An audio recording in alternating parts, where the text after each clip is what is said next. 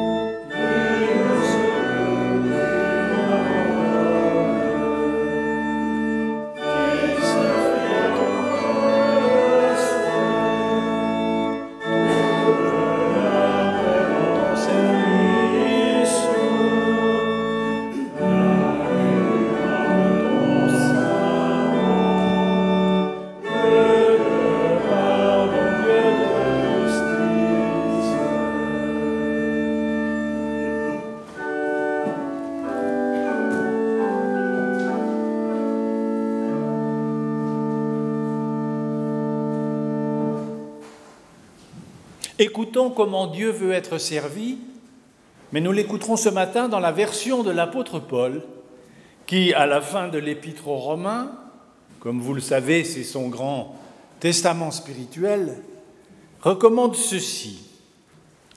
Réjouissez-vous avec ceux qui se réjouissent, pleurez avec ceux qui pleurent, ayez les mêmes sentiments les uns envers les autres, n'aspirez pas à ce qui est élevé, mais laissez-vous attirer par ce qui est humble, ne soyez pas sages à vos propres yeux, ne rendez à personne le mal pour le mal, recherchez ce qui est bien devant tous, et s'il est possible, et pour autant que cela dépende de vous, restez en paix avec tout le monde.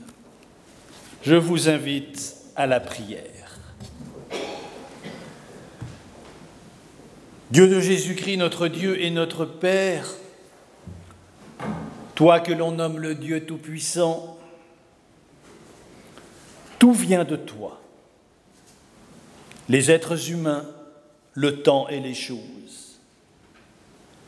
Et cependant, tu n'es pas une source sans nom, ni une force brute, aveugle, impersonnelle.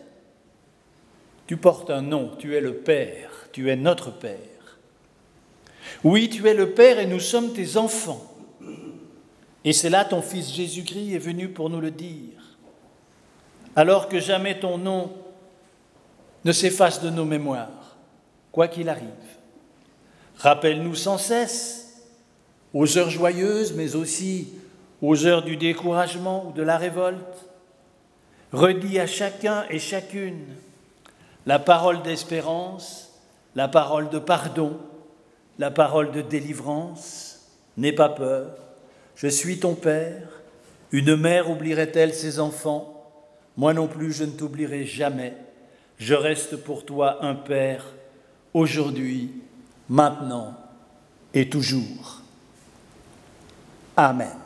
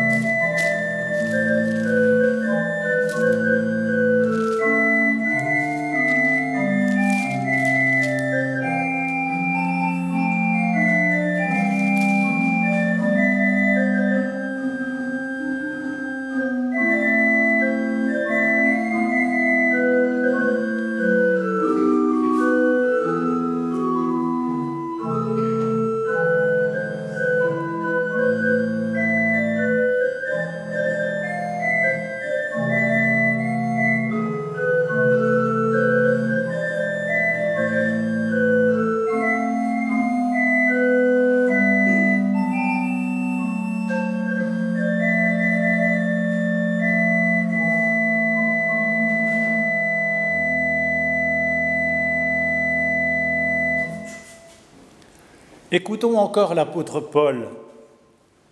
Tous ceux qui sont conduits par l'Esprit de Dieu sont des enfants de Dieu.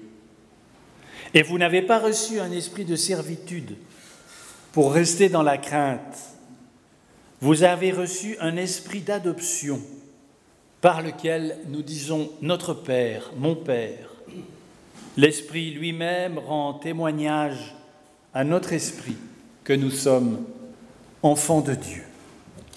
Et nous confesserons la foi chrétienne avec cette confession de foi contemporaine, toute simple mais profonde. Je crois en Dieu, dont les appels répétés retentissent à travers les âges de l'histoire humaine.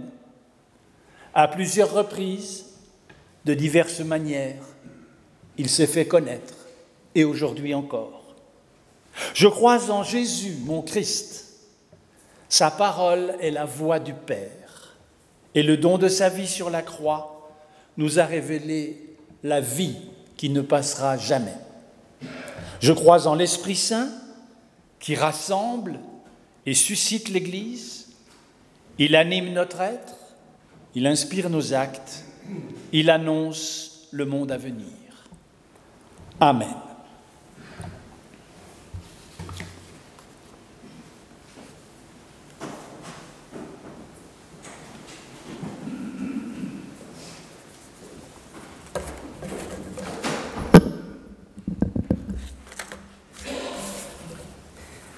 Prions pour accueillir la parole ce matin. Accueillons cette parole venue d'âges très anciens et pourtant toujours à découvrir. Accueillons-la avec joie, car elle est signe d'une présence donnée à jamais aux humains. Accueillons-la avec la confiance d'un enfant qui, sans hésiter, accepte l'inattendu.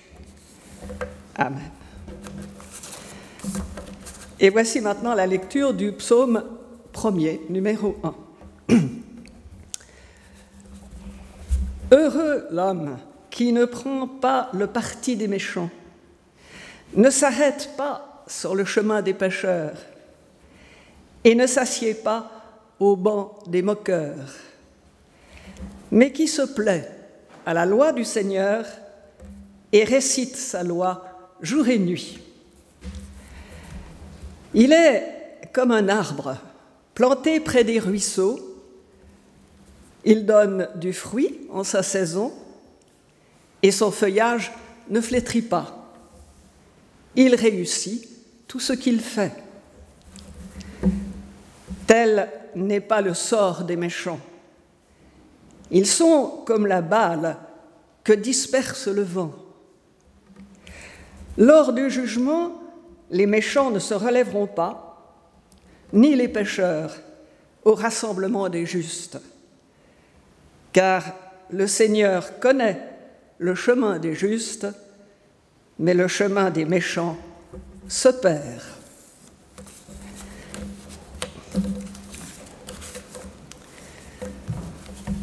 Maintenant, évangile de Matthieu. Jésus proposa une autre parabole. Le royaume des cieux est comparable à un grain de moutarde qu'un homme prend et sème dans son champ. C'est bien la plus petite de toutes les semences, mais quand elle a poussé, elle est la plus grande des plantes potagères. Elle devient un arbre, si bien que les oiseaux du ciel viennent faire leur nid dans ses branches. Et maintenant, l'épître aux Éphésiens. C'est pourquoi je fléchis les genoux devant le Père, de qui toute famille tient son nom au ciel et sur la terre, qu'il daigne, selon la richesse de sa gloire, vous armer de puissance par son esprit, pour que se fortifie en vous l'homme intérieur, qu'il fasse habiter le Christ en vos cœurs par la foi, enraciné et fondé dans l'amour, vous aurez ainsi la force de comprendre avec tous les saints ce qu'est la largeur, la longueur, la hauteur, la profondeur, et de connaître l'amour du Christ qui surpasse toute connaissance, afin que vous soyez comblés jusqu'à recevoir toute la plénitude de Dieu. À celui qui peut, par sa puissance qui agit en nous, faire au-delà, infiniment au-delà de ce que nous pouvons demander et imaginer, à lui la gloire dans l'Église et en Jésus-Christ pour toutes les générations, au siècle des siècles. Amen.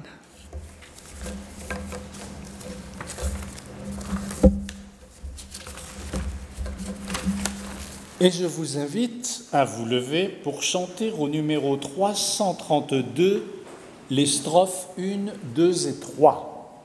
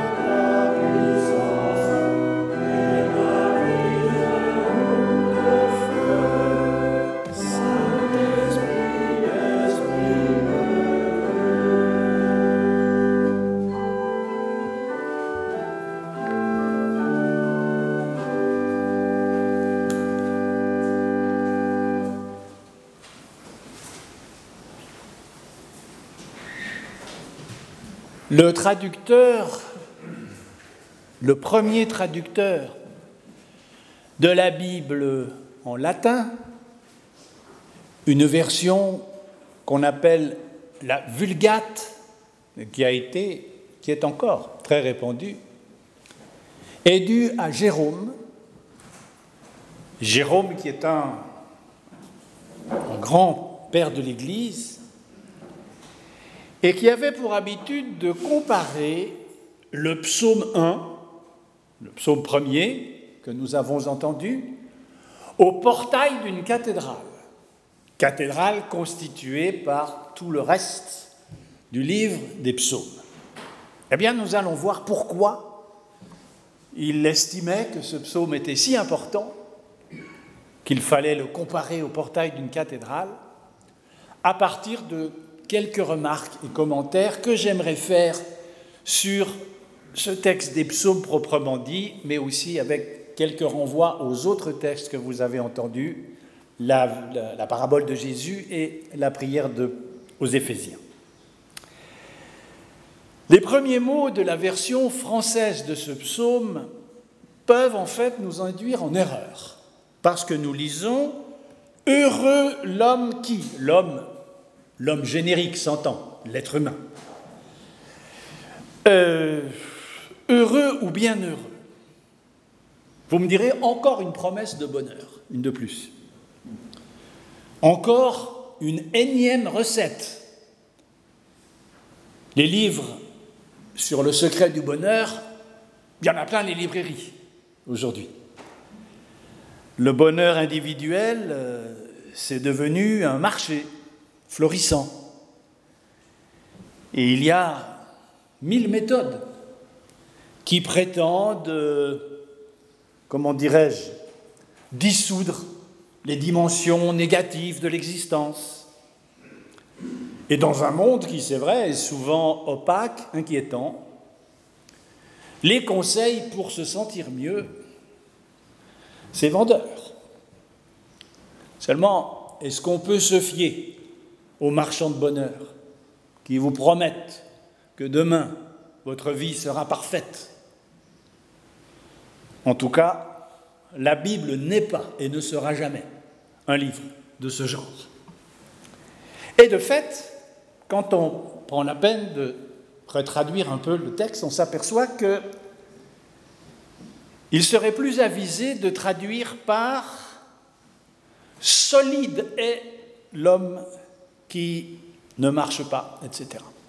Parce que la racine hébraïque, elle indique l'idée de tenir ferme de tenir debout. Et ça, vous voyez, c'est déjà beaucoup plus intéressant, parce que c'est de solidité qu'il est question, et pas de bonheur.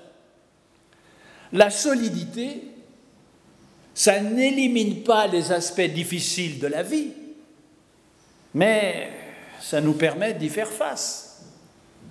Prenez le cas de Job. Job, il n'est pas heureux, hein. franchement, on ne peut pas dire qu'il est heureux, le pauvre, avec tout ce qui lui arrive. Mais il tient bon. Il est solide. Il tient bon. Euh, il croule sous les ennuis. Mais il est toujours là. C'est ça l'enjeu. Donc le psaume d'entrée évoque d'un côté notre solidité personnelle, en face de tous les aspects sombres de l'humanité. Je vous les relis, ces aspects sombres il est question du conseil des méchants, il est question de la voix des pécheurs, et il est question du banc des moqueurs. Et ces, ces différents aspects euh, sombres, ce sont ceux qui, au fond, nous tirent vers le bas, si on s'y laisse aller. Et puisque nous faisons partie de l'humanité, jusqu'à plus ample informé, il faut admettre que nous portons un peu ces aspects en nous, au moins potentiellement, et que chacune et chacun risque, à un moment ou à un autre, de basculer en quelque sorte du mauvais côté de soi-même. Mais j'aimerais m'arrêter plus spécialement sur cette expression euh, imagée et curieuse, le banc des moqueurs. Normalement, le rire, c'est quelque chose de bienfaisant. C'est quelque chose qui nous fait accéder euh, à la joie. Le rire, ça a un côté solaire, vous êtes d'accord? Mais là, les moqueurs du psaume, ils distillent un poison. Et ce poison des moqueurs dont ils parlent me fait irrésistiblement penser au ricanement contemporain. Réfléchissons un peu à la place que le ricanement occupe dans notre époque, le ricanement généralisé. Et ce ricanement-là, il ne relève pas du tout de l'humour, mais c'est plutôt la dérision systématique. Vous savez, c'est le ricanement de ceux qui se croient tellement supérieurs, tellement plus intelligents, tellement plus avancé que ces anciens un peu ignorants qui écrivaient la Bible. Vous savez, ce, ricanement de suffisance envers euh, l'idée de Dieu, la foi, les réalités de l'invisible, le patrimoine spirituel, bref, toutes ces choses. Et c'est vrai que les chrétiens au XXe siècle, et particulièrement, je dirais, depuis les années 60 en fait, ont été les victimes privilégiées de ce ricanement. Et il a fini par agir sur eux, sur nous, comme un acide. Et c'est ce ricanement qui a en particulier déstabilisé la transmission entre générations. Nous savons combien la transmission entre générations, pour nous, c'est devenu un, un problème urgent majeur. Mais en fait, si on se moque, si on ridiculise toute espèce d'autorité, comment vous voulez transmettre?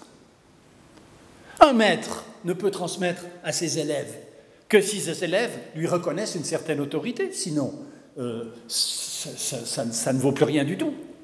Hein Donc ça a été une des premières conséquences. Puis on a ridiculisé autre chose aussi qui empêche la transmission. C'est le besoin que nous avons d'être affiliés à tout ce qui nous précède. Mais vous comprenez, tout ce qui nous précède, tout ça sont des vieilleries, c'est dépassé. Aujourd'hui, ce qui compte, c'est l'émancipation individuelle. Voilà. L'individu fait ce qu'il veut, tout ce qu'il veut, dans un présent absolu, et le reste n'a aucune importance. Donc ce sont des vieilleries. Et avec ce ricanement-là, eh bien, on ne peut plus rien transmettre. Et je le redis, pour des chrétiens, pour une Église, c'est un problème dramatique et de première grandeur. J'ajoute une chose. Il me semble que le ricanement a quelque chose à voir avec le blasphème. Nous savons de quelle manière terrible la question du blasphème s'est rouverte dans nos sociétés. Oui. Mais là encore, réfléchissons plus loin. Quand nous entendons, pas tellement chez nous, mais dans un grand pays voisin et tout proche, et nous ne pouvons nous empêcher d'être à l'écoute, quand nous entendons cette revendication perpétuelle, ces gens qui, à corps et à cri, réclament le droit au blasphème comme si c'était le summum de la liberté d'expression, je ne sais pas si vous êtes comme moi, mais moi je suis perplexe. À quoi ça sert? Où est-ce que ça mène? Sinon, à vouloir saper toute autorité et donc empêcher toute espèce de transmission on doit aussi réfléchir à cet aspect-là des choses. Un proverbe dit Ne te moque pas de Dieu, ne te moque pas des autres, ne te moque pas de toi. Pourquoi? Parce que c'est un échec humain et que Dieu n'est pas intéressé par les échecs humains. Alors évidemment, on ne va pas pouvoir empêcher de croiser les méchants, euh, les moqueurs, euh, ici-bas. Mais on n'est pas obligé de les suivre et sur ce plan-là, le psalmiste est optimiste. L'effet d'entraînement n'est pas obligatoire, à condition d'y résister, d'aller dans un sens différent, à condition d'être solide. Alors solide oui, mais comment? Eh bien, le psalmiste répond par euh, une image qui est d'une simplicité que je n'ose qualifier de biblique, mais pourtant c'est bien le cas, comme un arbre planté près d'un cours d'eau. La solidité est enseignée par la sagesse des arbres. Être planté, ça veut dire d'abord être enraciné dans un sol. Bien sûr, l'enracinement dont il est ici question, ça n'est pas un enracinement géographique. C'est un enseignement, c'est un enracinement, pardon, spirituel. On, le porte en soi, en quelque sorte. Et selon euh, une philosophe un peu oubliée aujourd'hui, qui s'appelait Simone Veil, non pas la ministre, mais c'est une autre, euh, eh bien, tout être humain, dit-elle, a besoin d'avoir des racines. Pour elle, ce besoin de racines, c'est un besoin de l'âme humaine. Ça veut dire quoi? Ça veut dire, écrit-elle, participer à une, collectivité qui, qui garde vivants les trésors du passé et qui en même temps transmet les pressentiments de l'avenir. Je répète cette belle formule, participer à une collectivité qui conserve vivants les trésors du passé et qui transmet les pressentiments de l'avenir. Eh bien, dans l'Église, on est enraciné dans un sol de ce genre. Nous l'appelons la tradition, au sens précis du terme. C'est-à-dire que nous nous relions à une chaîne ininterrompue de toutes celles et ceux qui, avant nous, nous ont précédés dans la voie chrétienne, à ce qu'on appelle parfois la nuée des témoins, voire même la communion des saints, hein, dans le symbole des apôtres, la communion des saints, c'est exactement de ça qu'il s'agit, c'est-à-dire de toute cette chaîne de ceux qui maintenant sont invisibles et qui pourtant nous ramènent à l'origine qui est la parole de Dieu. Et puis ça n'est pas tout. Ça n'est pas tout parce que il est question ici, avec cet arbre, d'un, d'un feuillage vert, d'un feuillage vert qui est tourné vers le ciel. Et ça, ça donne un autre aspect de l'enracinement qui est très important. C'est celui de s'élancer vers le ciel. L'arbre, c'est aussi bien sûr une ramure. Une ramure qui est tournée vers la lumière, puisqu'il vit aussi de cette lumière. Hein. Et dans sa parabole, Jésus évoque justement le destin d'une graine minuscule, la graine de moutarde, qui, une fois qu'elle est plantée dans la terre, devient un arbre puissant et fort, de telle sorte que les oiseaux du ciel viennent se nicher dans ses branches.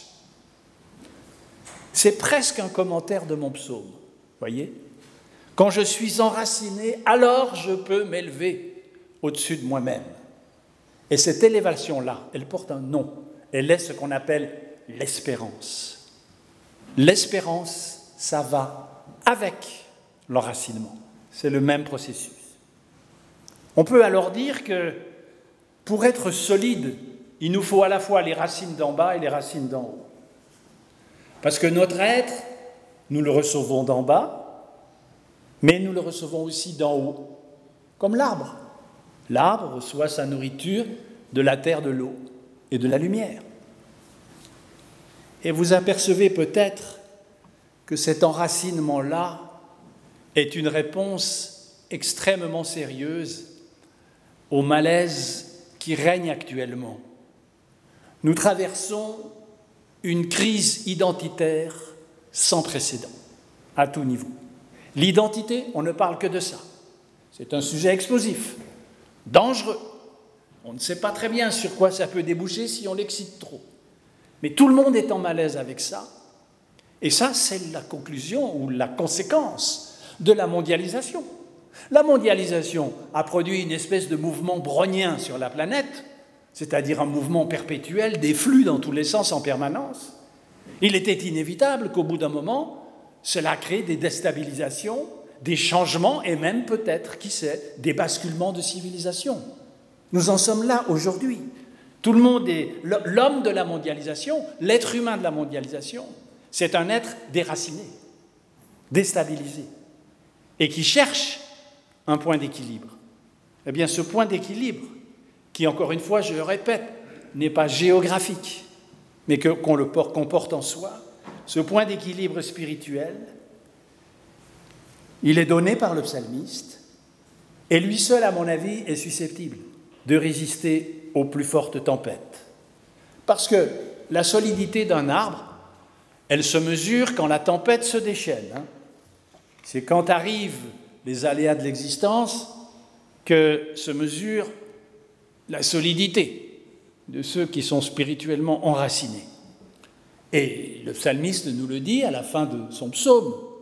C'est là que se fait la différence avec, celui qui n'est pas enraciné et qui est alors euh, emporté comme un fétu de paille. Ça se perd, dit-il à la fin. Ce sont les derniers mots, n'est-ce pas? La, voix de, des pêcheurs, ben, elle se perd. C'est intéressant. Il ne dit pas, oh, ils vont en enfer, ils seront punis, pas du tout. Il n'en est pas à ses enfantillages. Non, mais ça se perd, c'est inconsistant. C'est comme si ça n'avait rien été. Et c'est là que la différence devient visible. Et ce, moment crucial, le psaume l'appelle comme un jugement de Dieu, parce que c'est un homme de la première alliance. Moi, je, je crois qu'on pourrait dire c'est un test. C'est un test de la part de Dieu. La vie nous teste en permanence. Et parfois, elle nous teste d'une manière plus rude qu'à d'autres moments. Parce que la vie n'est pas une montre suisse parfaitement réglée, mais c'est un processus qui est à la fois destructeur et créateur, dans lequel il y a toujours un mélange de liberté, de fatalité, de hasard et de nécessité, de réussite et de tragédie, etc. etc. C'est pourquoi la vie elle peut nous horrifier et nous fasciner en même temps la solidité spirituelle. C'est ce qui permet d'accepter ça et de ne pas être emporté par ça, mais de le traverser. Soyez enracinés et fondés dans l'amour de Dieu, souhaite l'apôtre dans la très belle prière qu'il fait aux Éphésiens. Parce qu'à partir du moment où vous serez liés, enracinés dans l'amour de Dieu, qui est une puissance colossale, alors, alors, vous traverserez la vie quoi qu'il advienne, parce que cet amour sera toujours plus fort. Mais si vous êtes planté dans ce sol-là, il n'y a plus rien à craindre quelque part. Mais le psaume nous dit encore autre chose, parce que ce n'est pas tout à fait fini. Il nous parle de la croissance de l'arbre et il me semble que cette croissance de l'arbre, elle est mue par euh, ce que j'appellerais le désir de Dieu. Hein? Solide est l'homme qui prend son plaisir. Dans la loi de Dieu, ce qu'on pourrait plutôt transposer par euh, heureux, euh, solide est l'homme qui a un désir qui est porté vers Dieu, parce que pour prendre du plaisir, il faut qu'il y ait du désir, si j'ose m'exprimer ainsi. Et donc solide est l'homme dont le désir se porte vers Dieu. C'est affirmer qu'il y a en tout être humain un appel, un appel qui est inscrit depuis toujours, une tension vers un au-delà, une sorte de nostalgie, disait Saint Augustin, nostalgie vers, vers un plus que nous-mêmes.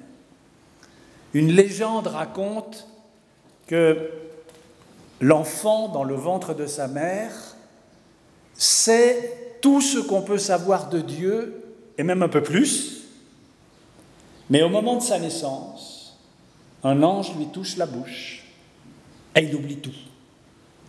Il ne lui reste que le désir ou la nostalgie de Dieu. Et c'est ce désir qu'il va devoir suivre pour orienter sa vie. Alors c'est une légende, mais elle dit beaucoup. Parce que ce désir de Dieu, il mérite d'être approfondi. Sinon, ça n'est qu'une chose fugitive, un sentiment diffus. Approfondir comment? Réponse classique, revenir aux Écritures. Retour à la loi, nous dit le psalmiste. Mais la loi, il l'entend dans son sens à lui, c'est-à-dire la Torah en hébreu. La loi, ce n'est pas simplement des règlements, c'est aussi, c'est pas simplement non plus des, valeurs éthiques, c'est aussi euh, un enseignement, un enseignement sur Dieu et un enseignement sur nous-mêmes. Calvin euh, a une très belle image, il dit, euh, au fond, la, la, Bible, ce que nous appelons l'Ancien Testament, Calvin dit, c'est un miroir. C'est un miroir à travers lequel Dieu donne à connaître de lui ce qu'il veut bien qu'on connaisse, et dans lequel aussi nous nous connaissons nous-mêmes sous son regard. Nous nous découvrons. Et finalement, ben c'est ça la raison du culte. Pourquoi le culte existe Exactement pour ça? Pour que nous nous regardions au miroir de la parole ce que nous sommes, ce qu'est la situation dans laquelle nous sommes, et ce que nous inspire la parole de Dieu, c'est-à-dire ce que Dieu nous envoie comme message. C'est la raison pour laquelle on se réunit, sinon ça, ça, n'en aurait pas. Hein? Et, et, cette raison pour laquelle on se réunit autour de la parole, c'est très différent des autres paroles et des autres études. Je peux étudier la mécanique et les mathématiques, bon, euh, je vais accumuler des connaissances, euh, mais ces connaissances vont rien changer à ma vie. Bon, peut-être elles vont me permettre de la gagner, c'est pas si mal. Mais la parole de Dieu, c'est autre chose. Elle nous transforme en profondeur. Elle nous fait signe dans nos racines. C'est évidemment infiniment plus profond. La parole de Dieu nous met au contact d'une présence qui est en nous mais qui n'est pas de nous et qui nous tient debout, ici et maintenant. Et je conclus ces quelques remarques sur euh, ce verset du psaume qui dit que l'arbre produit des fruits en son temps, en sa saison. Oui, nous savons tous ça, des arbres. Donc on suppose qu'il s'agit là d'un fruitier, bien sûr. Ben, il produit des fruits euh, à la saison euh, où ça doit se produire. Et il me semble que là, en fait, à travers encore une fois cette image d'une extrême simplicité, il pose une question toute simple, enfin toute simple, très fondamentale plutôt. Pourquoi est-ce qu'on est au monde? Pourquoi est-ce qu'on vit? La réponse, pour porter des fruits, pour faire quelque chose de sa vie, comme on dit. Même si ce quelque chose ne paraît pas forcément extraordinairement spectaculaire aux yeux de la société. Il y a des vies qui sont des, petites vies, des vies toutes modestes, et qui cependant ont connu cette fécondité et qui ont, qui ont accompli ce qu'elles avaient à accomplir. C'est cela que veut dire cette image. Ça peut être très peu ce qu'on a accompli, les paroles qu'il fallait dire à un moment, le geste qu'il fallait faire, l'acte qu'il fallait poser, peu importe. Mais à travers ça, on aura apporté quelque chose, une petite étincelle de nouveauté au monde, afin qu'il ne vieillisse pas. Même si c'est très modestement. N'oublions pas la parabole de Jésus quand même. Elle nous parle de la graine de moutarde, qui est la plus petite de toutes les graines, seulement dans le plus petit, il y a le plus grand. Donc, la plus petite chose que je fais, mais qui est juste, je ne sais pas les conséquences qu'elles peuvent avoir. Ça, Dieu seul le sait, et Dieu seul le voit. Donc, porter du fruit porter du fruit. Et c'est ainsi, inévitablement, que cet arbre au bord de la rivière qui produit du fruit, ben, il nous parle de la mort. Il nous parle de notre mort. À la mort, tout nous est ôté. Tout. Tout nous est ôté sauf une chose ce qu'on aura donné de soi aux autres. D'abord, la mort pourra plus nous le prendre puisque ça ne nous appartiendra plus. Si on l'a donné aux autres, ça continuera à vivre dans les autres et à travers eux. Hein il y a un proverbe russe que j'aime bien qui dit Ce que tu prends pour toi est perdu. Ce que tu donnes aux autres t'appartient. C'est quoi une bonne mort? Est-ce que c'est une mort paisible, sans souffrance, qui intervient après de longues années de vie? Oui, sans doute. Mais toutes les morts ne sont pas ainsi. Et peut-être qu'une bonne mort, c'est une mort qui vient après une bonne vie, en dépit des souffrances éventuelles, en dépit du fait que peut-être elle aura été abrégée, car il y a des gens qui partent trop tôt, nous le savons. Et cependant, et cependant, même euh, cette mort qui nous semble interrompue, c'est quand même une bonne mort parce qu'elle consacre une vie qui a accompli ce qu'elle avait à accomplir. Et ça, c'était la grande idée des réformateurs, c'est l'idée de la vocation. À chacune de nos vies s'attache une vocation particulière que nous avons à trouver et à exercer.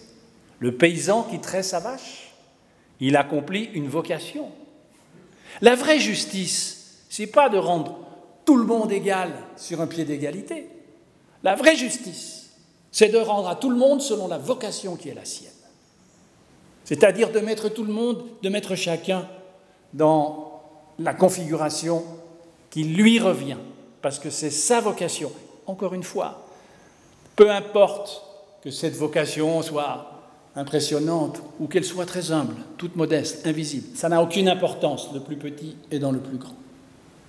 Mais voilà ce que pourrait être aussi cette belle mort dont nous parle le psalmiste, une vie qui a donné ce qu'elle avait à donner, elle est, elle est parvenue à l'essentiel. Et donc, elle peut partir dans la paix de Dieu pour être bien sûr recueillie en lui. Et pour finir, je dirais que ce fruit précieux de notre vie, c'est l'espérance que Dieu a pour chacun et chacune d'entre nous. Amen.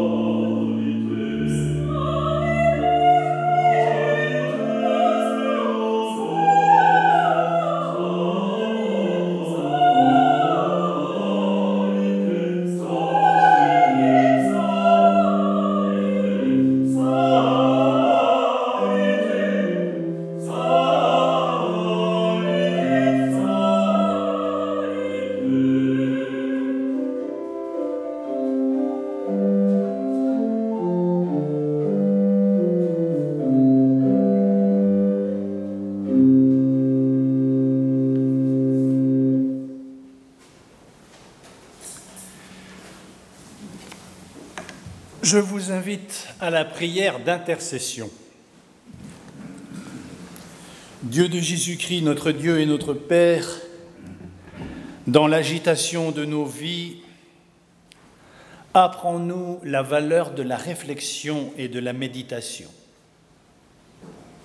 Dans l'ensemble des tâches qui nous sollicitent, fais que nous restions disponibles, attentifs aux autres dans l'avalanche des informations, dans la prolifération des images, que nous conservions la tête froide et de nous rappeler toujours que quoi qu'il advienne, c'est toi qui es le Seigneur de ce monde, toi et aucun autre. En face de toutes les incitations à faire davantage, à acquérir davantage pour être davantage, apprends-nous à être tout simplement. Au terme de ce culte, nous remettons à ta garde, dans le secret de nos cœurs, celles et ceux qui nous sont chers. Nous te remettons les souffrants de ce monde, qui parfois ne peuvent plus prier, tant ils souffrent. Nous te remettons cette Église, cette paroisse, son témoignage. Au cours de la semaine nouvelle qui commence, que ton esprit nous guide et nous éclaire. Amen. Et nous chantons les trois strophes, une, deux et trois, du numéro 354.